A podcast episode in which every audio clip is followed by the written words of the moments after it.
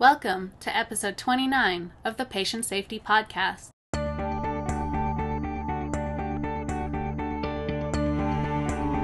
This series is brought to you with the support of W21C in the Faculty of Medicine at the University of Calgary.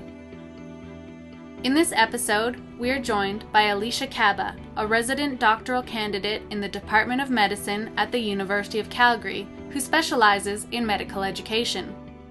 Today, Alicia will be discussing her national award winning research on group conformity in healthcare, entitled The Impact of Peer Pressure on Medical and Nursing Students' Clinical Skills Performance in a Simulated Interprofessional Education Environment. Alicia is part of a research team here at the University of Calgary, led by Tanya Beran, in collaboration with Kevin McLaughlin from Undergraduate Medical Education Deb White from the Faculty of Nursing, and Jeff Caird from the W21C. Alicia's study is part of this team's ongoing research to examine how students in the health professions, at every stage in their education, conform to information they believe to be incorrect. Having observed that medical clerks were likely to perform a knee aspiration incorrectly if they believed other students had performed it in the same incorrect way. The team next examined whether students in other health professions, such as psychology, would report incorrect information in an online environment upon hearing the same incorrect information from their peers. Both studies found that students are likely to follow behaviors demonstrated by their peers even when they know these behaviors are contrary to what they have been taught. Alicia's study further explores whether this phenomenon of conformity occurs when medical and nursing students interact with one another. As with all of our episodes, more information about Alicia and links to any references mentioned in the episode are available on our website at www.patientsafetypodcast.com. And now, to discuss group conformity in healthcare, Alicia Kaba. My learning objectives are to number one, describe group conformity and share examples of how it may occur in healthcare. Number two, share empirical evidence that demonstrates group conformity amongst interprofessional students. And number three, consider potential implications of group conformity for patient safety and education. So, have you ever noticed in rounds the junior resident will agree with the senior resident even though he or she has a wrong diagnosis? Because it's expected that they know best. Or in nursing charting, they chart the exact same respiration rate as her colleague because she trusts their assessment skills. Or medical students might auscultate a patient's lungs and is unable to hear crackles reported by the attending physician, but agrees to also hearing these abnormal breath sounds just so that he seems like he's not incompetent in front of his peers. This ubiquitous human need to belong to social groupings may motivate an individual to imitate the behavior of the group. In fact, previous experimental research in social psychology has demonstrated that a group can exert pressure on an individual to conform even to information that the individual knows is incorrect. This phenomenon of conformity is one such influence that refers to the act of changing an individual's behavior to match the response of others. In particular, when one group member holds an opinion that is contrary to the others of the remainder of the group, there is a pressure for individuals to conform. While it's been studied in the field of social psychology for the last 60 years, it has not yet been systematically examined in medical education or amongst the health professions. The thing is, though, we know that there is both the good and the bad of conformity. We know that conformity is adaptive. It's a means of organizing ourselves to achieve a common goal, and in our society, it promotes social norms, and it's why we follow rules and it provides structure, social conventions, and predictability. However, on the other side, conformity can impact learning, or it can limit what is achievable within the group as we all try to imitate each other to not stand out or to be different. If, in fact, healthcare professionals are making decisions and communicating ineffectively without critical examination based on the consensus of their colleagues, this could have some significant implications for patient safety. And in many cases, this could be maladaptive and could lead to potential harm of patients.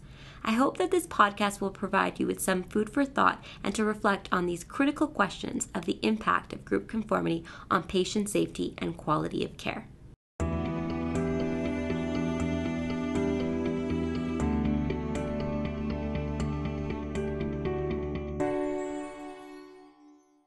As mentioned in the introduction, we know that communication between practicing nurses and physicians may directly impact patient safety and medical errors.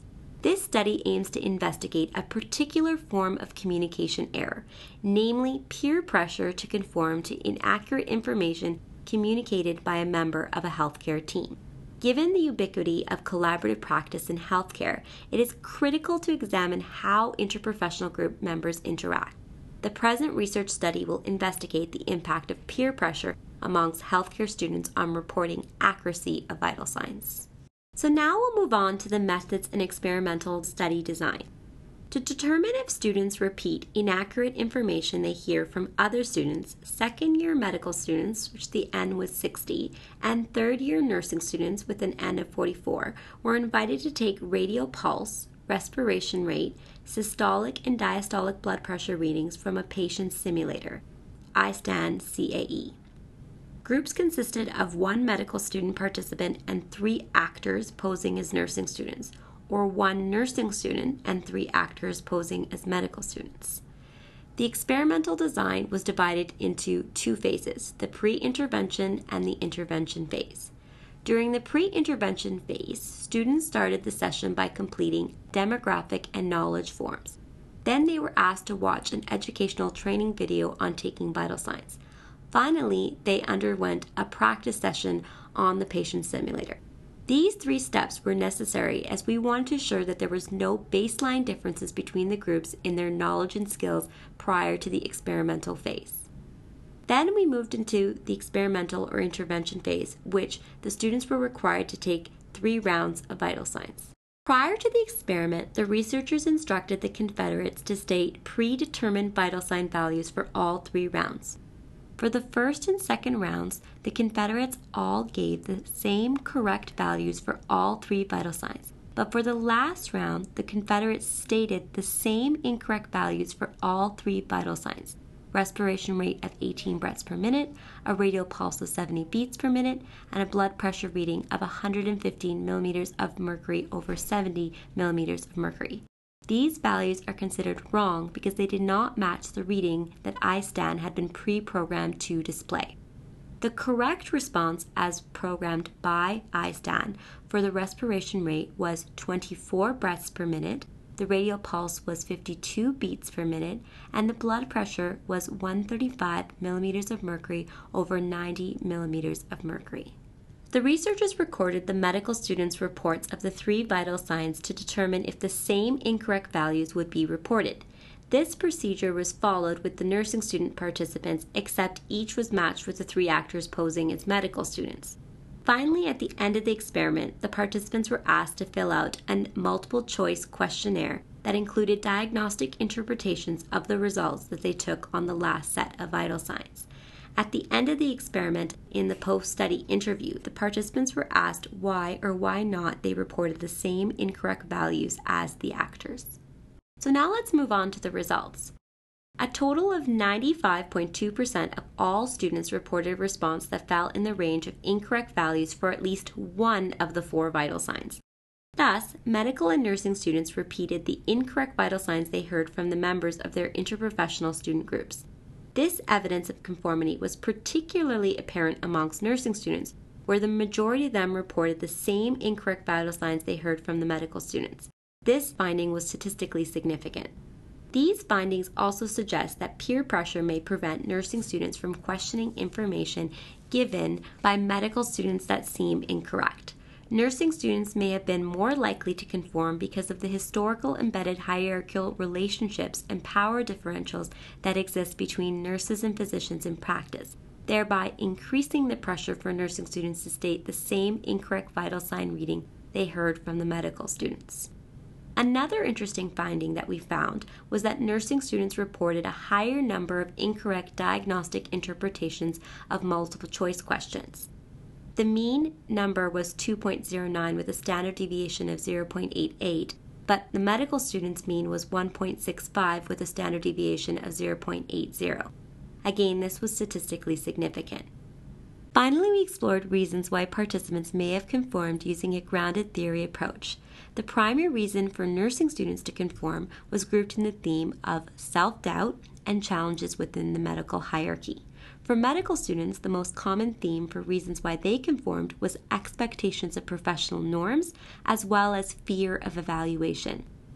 There were several limitations and delimitations of our study. It was conducted in a laboratory setting, and the sample consisted of volunteers, thus, it may not represent the population. As well, we only conducted the study in one university setting at the University of Calgary. The delimitations was the recruitment of the sample of 30 male nursing students was not possible based on our limited population, and we do not know if the results would transfer to practicing physicians and nurses.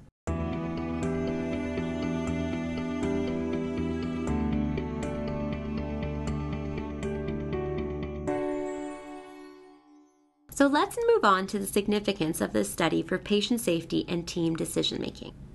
The tendency for students to alter their judgments in accordance to the group has significant implications for clinical practice.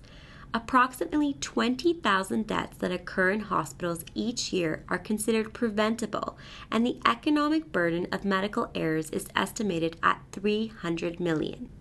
Patient care is a complex activity that requires effective teamwork skills between healthcare providers to assure quality and safety. Research and practical experience in many high stakes professions, including those in healthcare, have shown that optimal, efficient team communications and interactions are essential to human error reduction. In our study, the majority of nursing students conformed to the Confederates and had falsely interpreted the respiration rate, the radial pulse, and blood pressure as being normal in their interpretations. However, the experimenters set the respiration rate on the mannequin to be tachypneic, which is fast, and the radial pulse was bradycardic, which is slow, and the blood pressure was hypertensive, which was high. This presents a major patient safety issue when students are falsely interpreting the basic vital sign readings as being normal when the vital sign readings are within critical ranges. If this had been a real patient, the clinical management and treatment interventions to follow would have been very different than if the patient's vital signs were erroneously interpreted as normal. While one could argue that the results from this study were completed in a lab setting, or that the participants were only students, or that the patient was only a patient simulator, we cannot negate the fact that these students will one day be future doctors and nurses and will be working with real patients. Moreover, if they are making clinical decisions based on the consensus of the group, and have not learned to effectively communicate on how to mitigate conformity and how to engage in respectful and joint clinical decision making within their teams, this could have some major implications for patient safety when they become members of the health professional workforce. Information may be unchallenged in a group situation where there is a strong need to be a team player and where being collaborative can be interpreted as agreeing and going along with the group consensus. It is important to recognize that trying to maintain harmonious relationships may prevent healthcare providers from communicating openly with their colleagues. Thus, health professional educators need to deliberately invite opportunities for discourse and encourage healthy debate amongst peers. When instructors give students permission to put forward independent thoughts, it enriches the knowledge of the group. Taking it one step further, as mentioned by the students in our study, we need to bring this consciousness to the possible importance of discussing conformity within the health professional education undergraduate curriculum prior to entry into practice. Health professional education reform needs to focus on dedicating curricular time and resources for opportunities for IPE on this critical issue. In summary, group conformity may prevent nursing students from questioning information given by medical students that seems incorrect. In practice, this may directly impact interprofessional communication, patient safety, and quality of care. The findings lay the foundation for the future study of group conformity within clinical contexts now that we know that this phenomenon exists at the student and undergraduate level. We hope that this study and the ones to follow will build a new program of research of the study of group conformity within medical education and the health professions. Currently, there are six conformity studies underway in the Faculty of Medicine.